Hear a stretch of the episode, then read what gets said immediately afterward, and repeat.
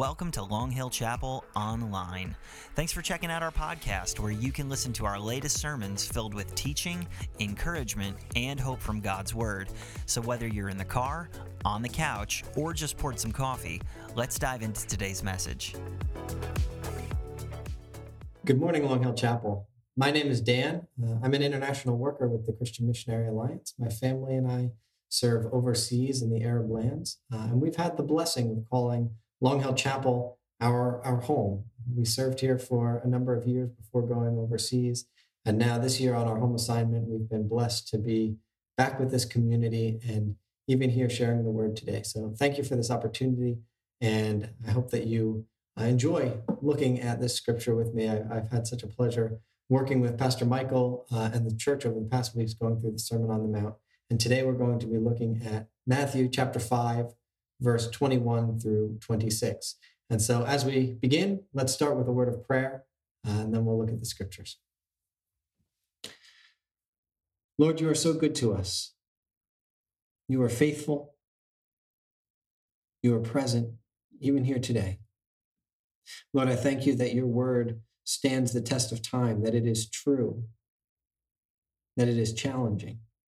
So I pray, Lord, today that you would um,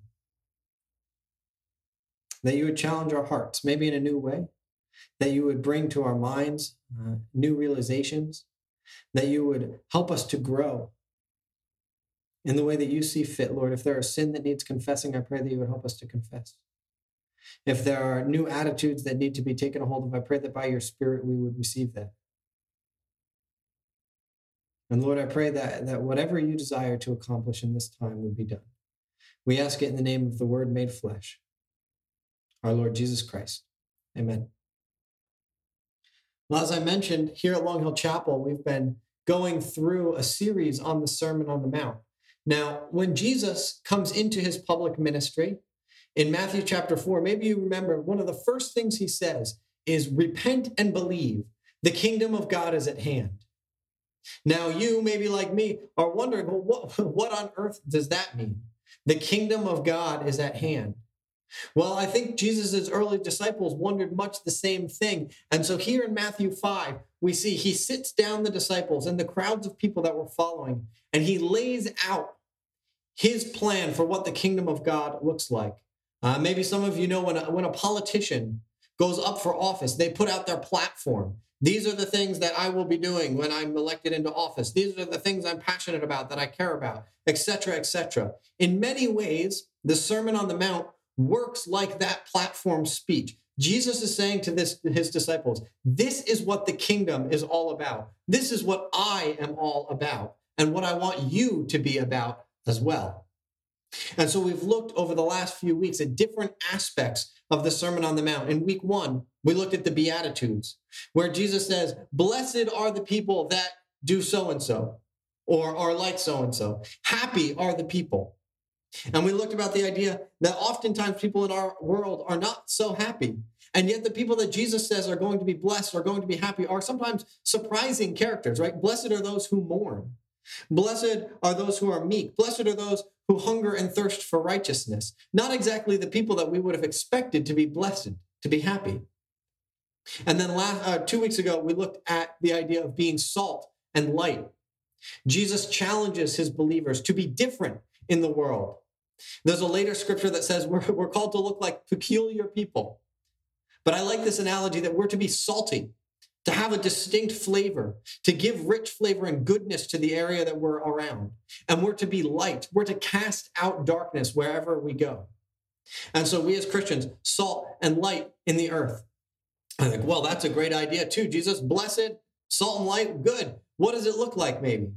And then Jesus says, well, one of the ways that we see this is through the fulfillment of the law and righteousness. And last week we looked at a difficult passage where Jesus talks about the Pharisees and the scribes of the law, and he combats maybe what they were saying a little bit. He says, I did not come to abolish the law, but I came to fulfill it. And then he went on even to say, and those who follow me, those who want a place in the, in the kingdom of God, those who want to be a part of what I'm doing, their righteousness must even surpass that of the Pharisees and the keeper of the law. Now, if you were one of the early followers of Jesus, one of his disciples, that would be a really alarming sentence to hear. Your righteousness must surpass that of the Pharisees. See, if you know much about the Pharisees, you know one thing that they were known for was being righteous. They had not only learned and memorized all of the Mosaic law, all of the laws of the Old Testament, they had actually put additional structures around the Mosaic law so that they wouldn't even get close to breaking one of the commandments.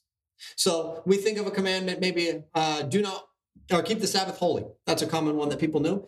Um, the Pharisees would set up kind of extra rules around this. Don't uh, keep the Sabbath holy. They would not let you work in particular ways or walk a particular distance or do particular things on the Sabbath, just to kind of put this little buttress between the actual commandment and, and where you stood, just to make sure, just to make sure that you're righteous. And so then being asked to keep a righteousness that surpasses the Pharisees, well, that would be a really challenging thought.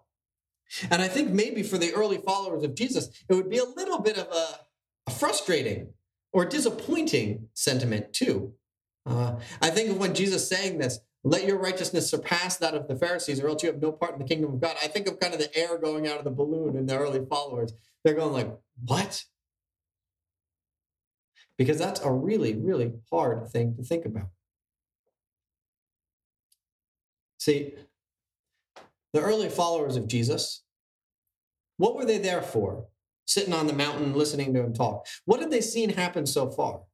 Well, according to the scriptures thus far, what they'd seen was Jesus come out into public ministry. He was baptized, and then he went off into the desert. And then when he came back, he was healing people. He was delivering people from demonic possession. He was healing infirmities and sicknesses. At a wedding, he had turned water into wine. He had performed some miracles.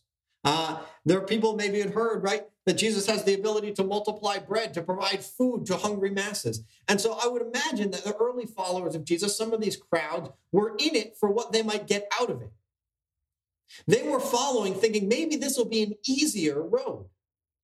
Maybe I don't have to follow all the rules of the Pharisees anymore. Maybe I can follow this Jesus and I'll get some wine and I'll get some bread. And if I'm sick, I'll get better. And I don't have to put on all these shackles and rules. And they're in, and then Jesus says something like this: Your righteousness must surpass that of the Pharisees. And over the next couple weeks, we're going to look at six particular examples of ways in which Jesus explains what that righteousness looks like.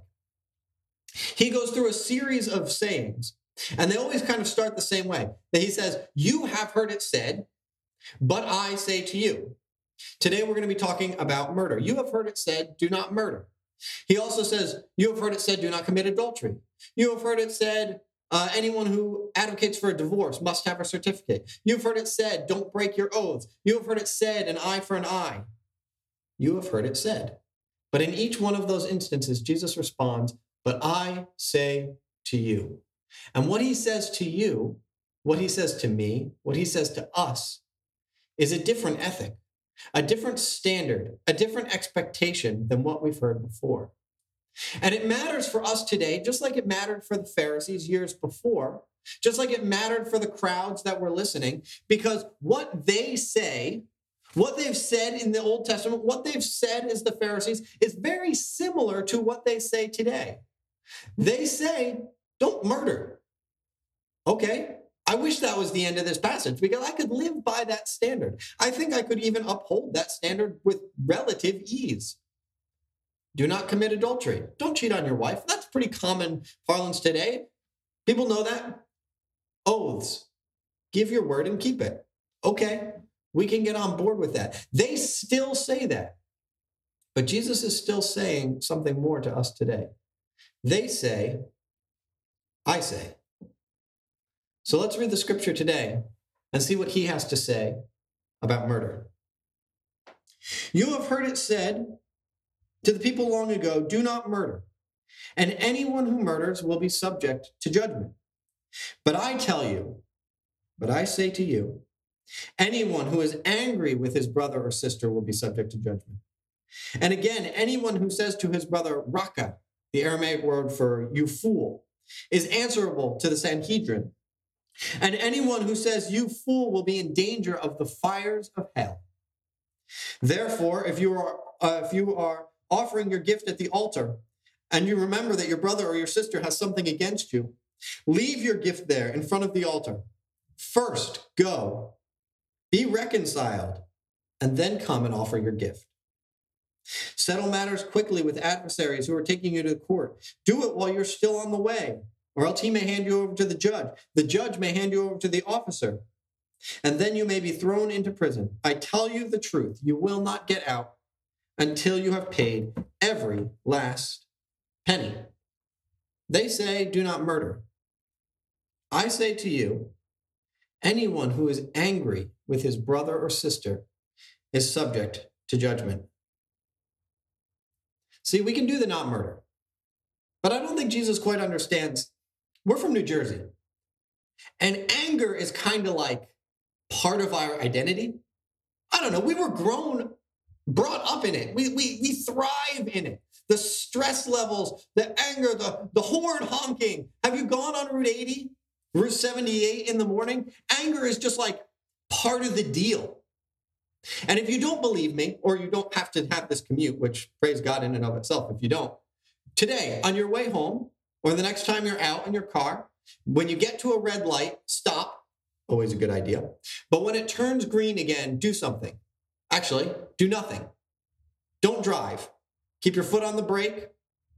Wait and count in your head. One, two, three, four, five. I will guarantee if there is another car around you, by the time you count to five, you will see the anger problem that exists in our communities. Whether it be the laying on of a horn, the lifting of a particular finger, some choice words, perhaps. If you wait long enough, you'll even get a rat tat tat on your window with an angry scowl to follow. And it's just small infractions like this, things that are really in the grand scheme of life so minute, will cause this eruption of anger in people. And maybe it happens to you too. Maybe you're one of those people, I don't know, have you been on Facebook lately? It seems like on Facebook, no matter what gets posted, something political, something scientific, something educational, something even just communal, we'll get a couple likes and about a million angry faces. The algorithms in Facebook are actually designed to boost angry faces. If you put one of those angry faces, that will get more views across the system. Why?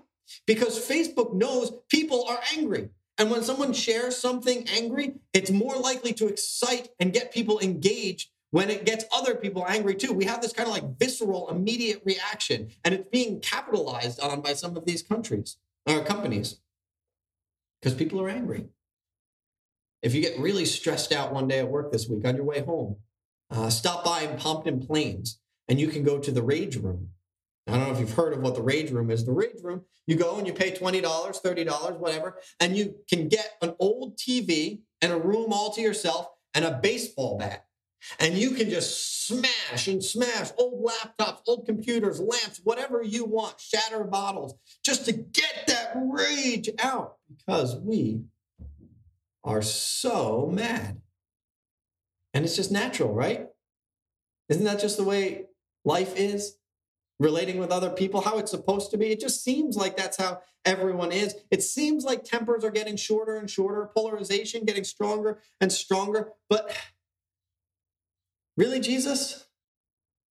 Anyone who is angry is subject to judgment. Anyone who calls someone a fool, subject to the fires of hell. I think I use worse language when the Mets pitching blows a save. And that's the standard he puts forward.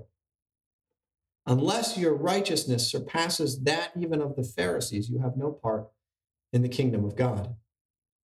See, Jesus does something in these passages in the Sermon on the Mount. The Pharisees were so good at putting on more externalities, more external rules to try and keep people buffered away from what the core was. And Jesus does the complete opposite. He says, No, do not murder. That's an externality. That's an external rule in and of itself. What is the issue is your heart. It's the anger. It's the rage. It's the fallenness that's deep inside of us. And that's what we need to rip out. That's what we need to root out. That's what we need to get rid of in order to truly be righteous. But maybe, I don't know, maybe that's just impossible. Maybe we can't really get get rid of that. It's I don't know. We'll see when I try and put my bed my kids to bed tonight. How long it takes before my temperature starts to rise up and my voice starts to get a little more angry. It just it seems like it's just it's just there. And so often through church history because of that when we think of these standards that Jesus puts forward, don't even be angry with your brother or sister. It's not only adultery, it's even looking lustfully at another person that is a problem. These standards, they just get so high. And so often Christians just say, this is just an ideal. Jesus is putting up the ideal state, the perfect state, maybe the heavenly state. Someday we'll get to that. Someday we'll be able to live up to that. When the kingdom really comes, when we are dead and up in heaven, or when Jesus returns, then we'll live it out and it'll be so perfect. But until then, he's just, he's using this as hyperbole to show us how fallen we are, how broken we are, how apart from Him we are. And I think there's an aspect of truth to that. At least for me, when I consider my own heart and my own mind, my thoughts, my emotions, the way I respond, and I realize day in and day out my shortcomings, it does create a level of dependence and humility, a calling out to Christ, saying, ah, I failed again. I need help again. I need your spirit again. I can't do this on my own. And it does point me back towards the cross that there was someone who came, who lived a perfect life, who sacrificed on our behalf, that we could be instilled with his righteousness. And I'm grateful for that. And there is so much truth to that aspect of the gospel story. But there is a lot more going on in this text. You see, Matthew he writes in triads. A triad means that he writes and he kind of uses Jesus' teaching in sections of three. Throughout Matthew's gospel, it happens over 75 times that when Jesus tells a story or gives a lesson, it has three segments to it, three parts. And each one of these, they say, I say, is no different. The first part is what we would call maybe traditional righteousness. This is the idea where Jesus says, They have said unto you, and you have heard it said from old, do not commit murder, or you'll be subject to judgment. This is the traditional righteousness, the way it's always been, the way it always will be, the way they know, everyone knows. But then there's a second part, and we'll call it maybe uh, the sin pattern. And it's the identification of the heart issue that we talked about. The issue isn't murder per se, it's the anger within us. I say to you, anyone who's angry with his brother, brother is subject to judgment. Anybody who says raca or fool, subject to the Sanhedrin, the courts and to the fire of hell. But then there's a third part, and the third part is the climax of the teaching. And each one of these, they say, he says, they say, the climax is when Jesus gives a therefore or an actionable step. David Gushee calls it a transforming initiative, where we move from the idyllic ethic, do not be angry ever, to the practical ethic of this is what you must do, therefore. And what does Jesus have us do? Well, let's read it. Verse 23 Therefore, if you are offering a gift at the altar and you remember your brother or sister has something against you, leave your gift in the front of the altar, go first and be reconciled, and then come and offer your gift. If you're giving an offering, if you're at the altar, if you're here at church, first before you do anything else. Go and be reconciled. That's the therefore. That's the practical ethic. That's the step. It's not that you're never going to get angry. It's not that all your your um, relationships are going to be hunky dory and that you're always going to have a big smile on your face and that everything's going to be perfect from now on because you're a Christian. It's not that it's going to be easy. But it's that when your righteousness does have a shortcoming, when your relationships start to falter, when you see the cracks forming and the sinfulness rising up, the option that we have, the choice that we have, the command Christ gives us is first go be reconciled. Leave your offering and go be reconciled. But that's easier said than done.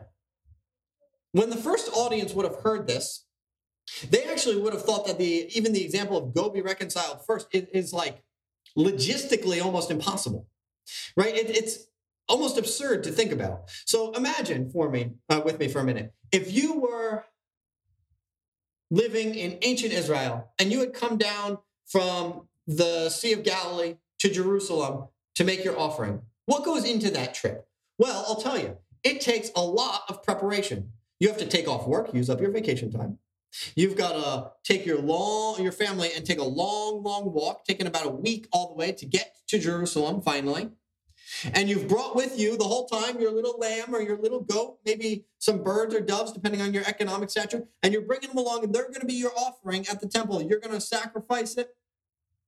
You're going to give some of your money as well that you've earned.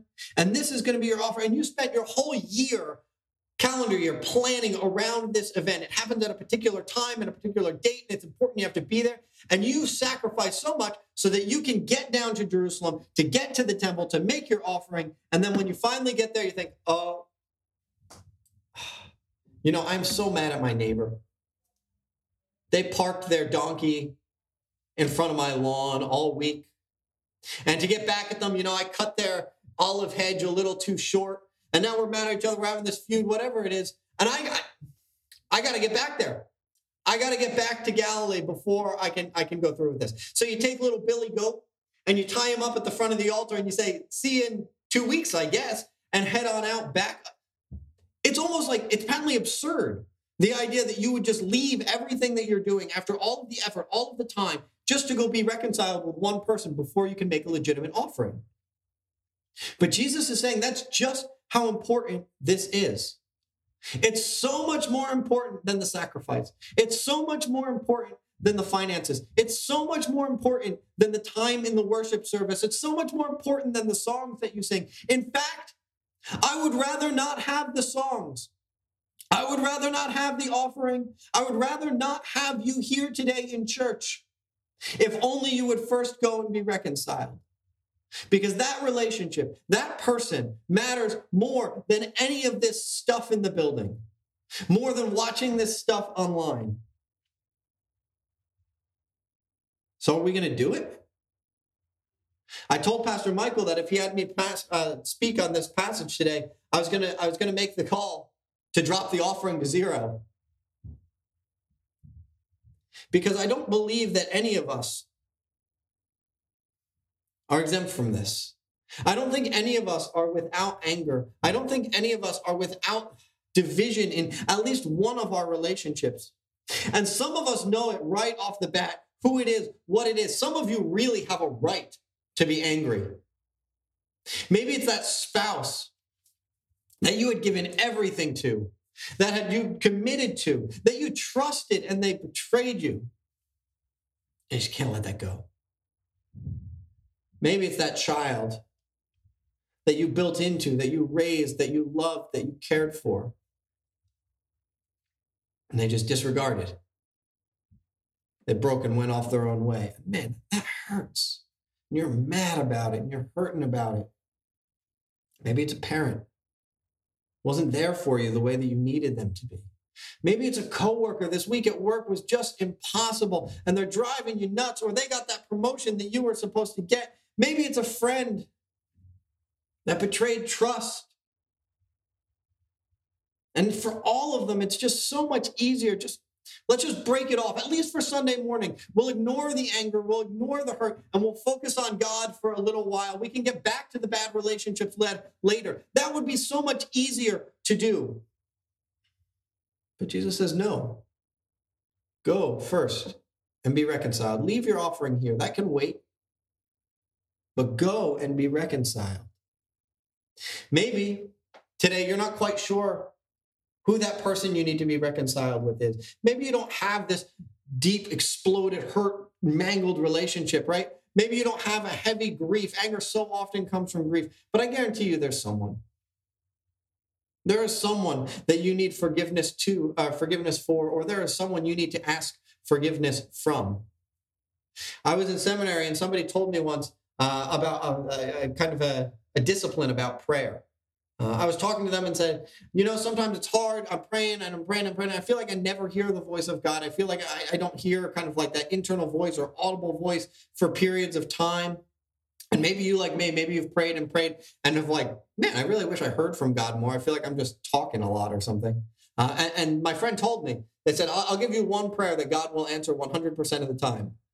Um, and I, I can't make that quite maybe that same guarantee, but for me, he has answered it 100% of the time. Every time I pray it, he gives me an answer. And so if you want to hear God answer your prayers and you want to get practical on this sermon, the prayer is a simple one Lord, who do I need to forgive?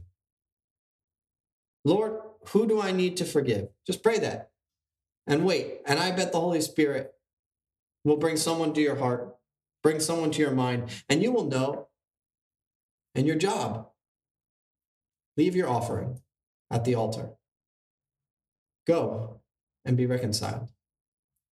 See, Jesus later in the Sermon on the Mount, he has another strong word for us. In Matthew 6, 14 and 15, he says, For if you forgive other people when they sin against you, your heavenly Father will forgive you.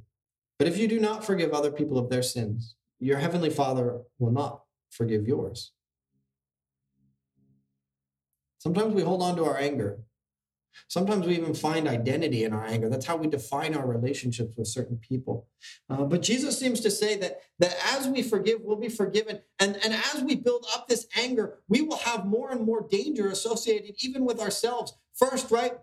You'll be subject to judgment, then to the Sanhedrin, to the people's court, and then after that, even to the fires of hell. But if we forgive, what is the what are the ramifications for this passage? Well, it seems like we won't be in danger necessarily of the courts. Settle matters quickly with your adversary while taking them to court. That way, they won't hand you over to the judge. There's a practical uh, ramification of this. Sometimes it makes a difference in our tangible relationships, but more important, I think what is transformed when we offer forgiveness and when we receive forgiveness is we are transformed from people of anger into, into peacemakers. And blessed are the peacemakers. Our relationship is transformed from a divided and divisive relationship into one of reconciliation, into one that is redeemed and reflecting of the love of God. And the other party, well, they turn from being an enemy into being a friend. And through our reconciliation and through our repentance, I think maybe they can even turn to being a friend of God.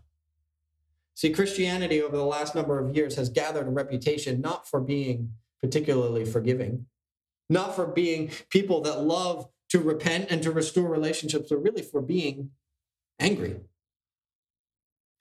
We are known as Christians for being angry at all kinds of different groups that disagree with us, that think differently than us, that act differently than us, that look different from us.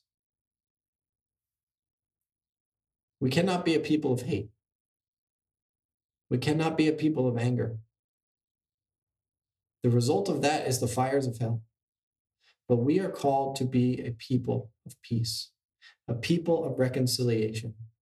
And so for you today, whomever it is that God is putting on your heart, leave your offering here. Leave your worship here. Leave the songs, leave the praise, leave the prayer, leave the money. Can wait for another day. Today is the day where you need to go and be reconciled. And even when it's hard, and even when it means confessing our sin, and even when it means forgiving others theirs, there's a peace that will come. And there is a power that will come from the Holy Spirit that will allow us to do this. And then, and then we can say we are members of a better kingdom, citizens of a new way, ambassadors for Christ. And when the hurt seems too high, and the anger wells up too much, we must remember to look at Jesus Christ, the one who had every right to be angry, the one who had every right to be defiant, the one who was living perfectly and yet saw his world crumbling around him in sinfulness and mire and hatred. And yet, what did he choose to do? He sat and he dined with sinners. And he went so far even to die on the cross that we might be reconciled to God. And so forth we go as reconcilers. Thanks for listening today. To connect with us further, you can visit our website at lhcnj.net. We're on social media at lhcnj, and we'll be back next week with another sermon. Until then, have a great week and God bless.